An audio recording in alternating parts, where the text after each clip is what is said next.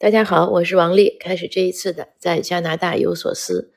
那我刚刚回到温哥华，呃，有一点小感冒，所以嗓子呢听着可能有点奇怪。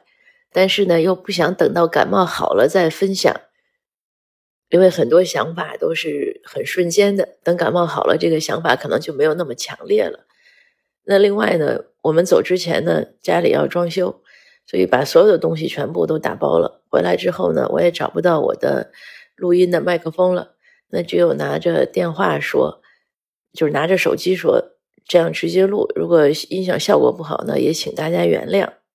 那我今天当然去一趟英国，也是有很多有很多想法，有很多乐趣的一些见闻啊，和大家想聊。但是现在最想聊的呢，就是我们 我在伦敦西伦敦希斯罗机场的时候，我发了一条朋友圈。我说这个正式开始空巢活生活，开启空巢模式。然后没想到呢，因为那个时候应该是加拿大的晚上，嗯，但是没想到很多朋友呢还都是回复了，大家都有的打趣，有的就是有一些感慨，可见这个空巢这件事情，在我这个同龄人中还是很有共鸣的。那有人就问我说为什么要发这个？我就想我说这叫官宣。嗯，他问我有人问我说要去哪儿？其实我觉得去哪儿不是很重要的，重要的是从此的一颗心了无牵挂。那也是现在是温哥华早晨五点多，我今天醒的比较早，因为可能有点时差的缘故。刚才醒来呢，躺在床上的时候就在想，为什么是一颗心了无牵挂呢？就不由得想起，真的是从怀孕开始的这些很多细节。那可能现在像我们这一代，或者比我们更。呃，年龄大一点的人，那他们怀孕的时候，就大家怀孕的时候已经都开始讲究科学方法了，就不像我们的父母那一代。那像我爸爸妈妈四零后，他们有我孩有我们这些孩子的时候，可能六七十年代，家庭生活也很拮据、很困难，而且那个时候也没有这样的意识。可是等我们，我是七零后嘛，那我当然生孩子也生的比较晚，因为我丁克了很多年。那当我们有孩子要想要小孩的时候呢？时代已经变了，每天都是科学育儿，然后科学怀孕。那从这些种种点滴开始呢，就很在意。我记得我孕期的时候，有两件事特别想做却不能做。第一件就是趴着，因为我很喜欢趴在床上看书。可是当然，你怀孕了，孕妇你是不能趴着的。另外呢，就是很想喝一杯热巧克力，但热巧克力这种高热量的东西呢。对怀孕、对孕期、对胎儿也不好，所以整个孕期期间都是吃的比较科学，又要控制自己的体重，又要考虑孩子的营养。呃，当时有一天我就讲，哎，我说我就又又想趴着，又想喝热巧克力。我先生就说，他说等你生完孩子，你就可以趴在那儿喝一杯 热巧克力。那这个这个事儿给我印象很深。那当然，等孩子一出世，这个要考虑的问题就更多了。我要先声明一点，其实我都觉得我是个兼职父母 （part time），因为我对孩子操的心呢真的是不多，真正我先生操的心更多。但即使我这样一个 part time，一个兼 兼职的妈妈，我都要也要想很多问题啊。你想，小孩小的时候，他那个刚出生的时候，是不是每每每周的这个体重符合要求啊？然后他吃的怎么样呀？那整个从孕期到哺乳阶段，我吃核桃吃了大概有一麻袋，因为当时说怀孕的时候说核桃对胎儿的这种大脑发育好嘛，那我就开始吃核桃。那个时候也是有一个朋友在怀柔，在北京怀柔，大家如果熟悉的话都知道，北京怀柔他们是山区，像核桃啊这样的山货就很多。我本来是问人家，我说那个你们那边肯定新鲜吧，嗯，那个我买一点。那人家说，哎，不用买这个，我们村子里家家都有核桃树，就自己家的东西，就我给你拿一点一拿呢，就是很实在，给我整整拿了整整一麻袋。那你想那个量是多大？那每天，当然它是整个的带着那个壳的。那家里人就是定期，我们家人就是砸核桃，谁没事了就去那儿去砸核桃去，就砸了就有核桃仁我就能吃。那这样的，这当然都是小事儿。那当然，从孩子出生之后，他的这个从哺乳开始呀，这个妈妈的营养呀，然后等他能吃辅食，他要吃什么了，喝什么了。我记得从两岁开始的时候，就要想着要带他出去玩，要长见识嘛。那我先生和我其实我们都是很宅的，而且我们之前呢一周都是七天工作，也没有要去玩的这种意识和愿望。那可是为了孩子呢，你就要出去带，想着要去带他去哪儿看看，而且还是因为一个孩子，那你就要再找一个家庭或者两个家庭，希望让孩子们有一个伴儿。就这样林林总总的到上幼儿园去考察幼儿园，上小学，孩子生病怎么办？而且我在移民之前，我很担心的一点就是小孩会丢，有的时候自己做梦就会吓醒，说：“哎呦，我孩子丢了。”就这个是一个最大的恐惧在我心里，因为那个时候确实，即使在北京，在我们小区，有一天下午，我婆婆就讲说，她就碰到有小孩。就被人家就像诱拐一样，当时就就姥姥带着，就孩子就没了。但是幸亏保安帮着追，追到了。所以这种事情就是给我很深的一种一种恐惧吧。当然移民出来之后，这方面的压力少了，可是也想着，因为语言嘛，孩子又要学语言呀，嗯，还要接着学中文呀，英语要好，中文也希望他跟上。嗯，但是这边呢少很多压力，是我确实没有想着给孩子补什么学术的，就是学习方面的课。除了我们补英语之外，这边有一个也是一个比较有名的教培组织叫酷蒙，嗯，它是补英语啊，补数学。我去看了一下，我就觉得和国内没什么差别，我们就没有上。那当然，孩子更多是上兴趣班，就各种体育运动啊，课外兴趣。那这些班呢，那我和我先生就需要排一个。时间表，谁送孩子，怎么接送，谁做饭？因为有的时候他一天又有两两个班儿，就很忙的。周末也是这样。呃，当然讲实话是，我觉得来这边之后，除了这点心之外，别的心就不用操了。但即使这样呢，因为这边他放学早嘛，他差不多两点半、三点多放学，所以我们时间，尤其是我先生，他后来就是给自己规定的时间，不管他今天做什么。他都要在接送孩子的那那个之前要回家或者怎么样赶到学校。如果他实在没时间了，他就会让我去。就这点小闲心操完了，对我来说，我觉得也蛮蛮多的了。还有买很多书啊，给孩子看。有时候你还要想想怎么沟通思想，怎么励志人生。嗯，我当然没有帮孩子辅导过功课，数学也没有。英语也没有，我也没有监督他写过作业，所以相对来说我们是很轻松。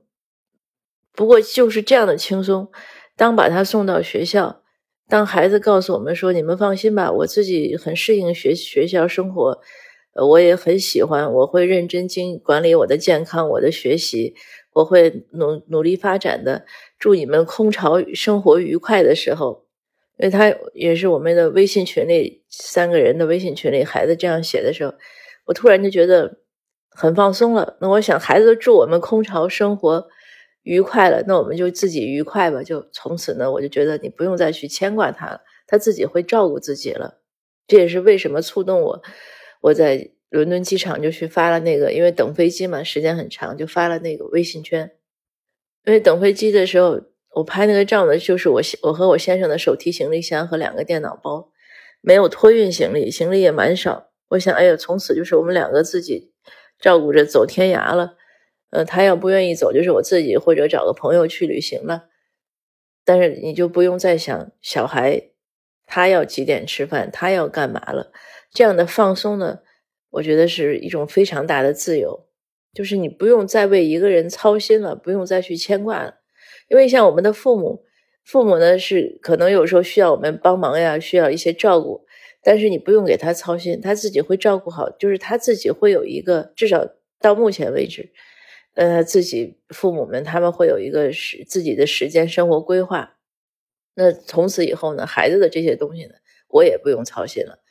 这种自由带给我的就是一种非常大的一种欣慰，我也不一定去哪儿。现在这个也不一定这个岁数大了，以前年轻的时候想环游世界，那三十四十岁以后已经完全没有这样的想法了。但是就是觉得，哎，你想去哪儿可以去哪儿，不用再想那么多了。那我也跟孩子讲，我说那我们从此呢就各自单飞，祝我们都单飞的愉快。可能飞个二三十年，爸爸妈妈老了呢，那个时候可能还是需要依靠你有一些照料，但是之前呢。你就可以放心的飞，我们也可以放心的飞。我想呢，在我的脑海中呢，这些这也是一种非常美好的一种一种图像。那我又想呢，我想人生这一生啊，真的是从我从五岁多开始上学，上的二十一岁大学毕业之后就开始工作，那到我三十几岁又开始学习，然后移民，然后这样到现在今年终于可以又放手，重新回归到自己的生活，也确实需要。再好好想一想，自己还要学什么，还要怎么发展？什么是自己想过的日子？因为我想在不同的时间段，嗯，自己的成长和变化的状况不同，境况不同，可能对自己的人生的规划也会不同。那之前可能很想做的一些事情呢，之后可能觉得，哎呀，我也许可以做更做其他的事情，是不是？是不是会更好？但我知道我们很多听友呢，都差不多是这个年龄段的。那也预祝大家或者这个共勉吧，我们都好好的过好自己的空巢生活。那有一些家长，之前我有收到也有大一些年龄的听友呢，跟我讲说他小孩二十几、三十几不想结婚，不想要小孩，他问我是不是能劝一劝。那我当时也讲，我说这个是个完全的个人选择，像我自己也是丁克了八九年才打算要孩子。那我想要小孩的触动呢，是因为我翻译了泰戈尔的诗集。那个新月集里的那个美好的文字呢，那种意象呢，唤醒了我觉得对母爱的这样的一种渴望，就是我也想成为一个妈妈，想照顾一个孩子。但是这样的机遇不是每个人都会有，或者每个人决定是不是要小孩的这种想法都会不一样。那如果他不想要呢，也真的是不要强迫，因为要孩子这是个挺大的工程，它是一个不可逆的工程。你要从开始，不只是你要努力，而且也有很多机缘。它不是说我们努力，它就一定会好或者怎么样，所以它是个很大的一个风险。当然，前几天我也看到有一个朋友，他发朋友圈讲了一句话，挺好。他说：“你培养孩子呢，千万不要把它当成这种投资，你要把它当成这种消费。呃，如果这样，如果你当成投资呢，你就总会去算那个算自己的得失。”你总觉得不满意，当成消费的时候呢，你就是一种 enjoy 一种享受的状况。他这个态度呢，他这个想法我很赞同，因为养孩子在我看来呢，这是上天给的一个礼物，是能让我们有一种不同的经历。我自己和我先生，我们都觉得，嗯，我们在通过养育孩子呢，自己成长进步了很多，所以我们很感谢有这样的一个种机会，能让我们成为谁的父母。并且从此有了一个亲人，但是如果你想着养儿防老啊，或者怎么样啊，可能就是会有不同的感受。我也不建议那样。但总之呢，就是结不结婚啊，要不要孩子，都完全应该是一种自己的选择，因为所有的风险呀，所有的后果是要他自己承担，父母绝帮不了太多。你最多是帮他可能看带小孩，照顾一下，做一点家务活。但是其他的事情呢，你代替不了，就是这种操心啊。就像我刚才讲，那种很细小的东西，其实都不算操心，就和可能和其他的有些父母相比，我操的这点心都不算个什么心，可是他依然对我来说是个操心，是我的一种输出。当然反过来说呢，如果完全不要，就是如果没有小孩，生活是很自由，你操的心很少，但是会不会就陷入一种生命？不可能承就有一句话，生命不能承受之轻，对吧？就是如果生命不能承受之重，我们会觉得是种负担，一种重压。可是如果我们的生命太轻了，又变成生命不能承受之轻。因为当完全没有人需要我们的时候，呃，我们完全就是独自独自在这生活在舞台上独舞的时候，也是一种可能是一种孤单，或者一种孤独，或者是一种落寞吧。就因为我没有。这样的一个，我已经有了孩子，所以我没有这这样的一种感受，但我的一种推测吧，因为在我要孩子之前呢，我们是完全忙着工作，就是总之你需要有一个可能有一个注意力的一个投放点。当然，这也是我的一些个人感想，仅供参考。呃，那这次的分享呢就到这儿，谢谢您的收听。那我们就再次祝福大家，不管你是不是空巢，都好好享受你的生活，规划你的人生。我们下次见。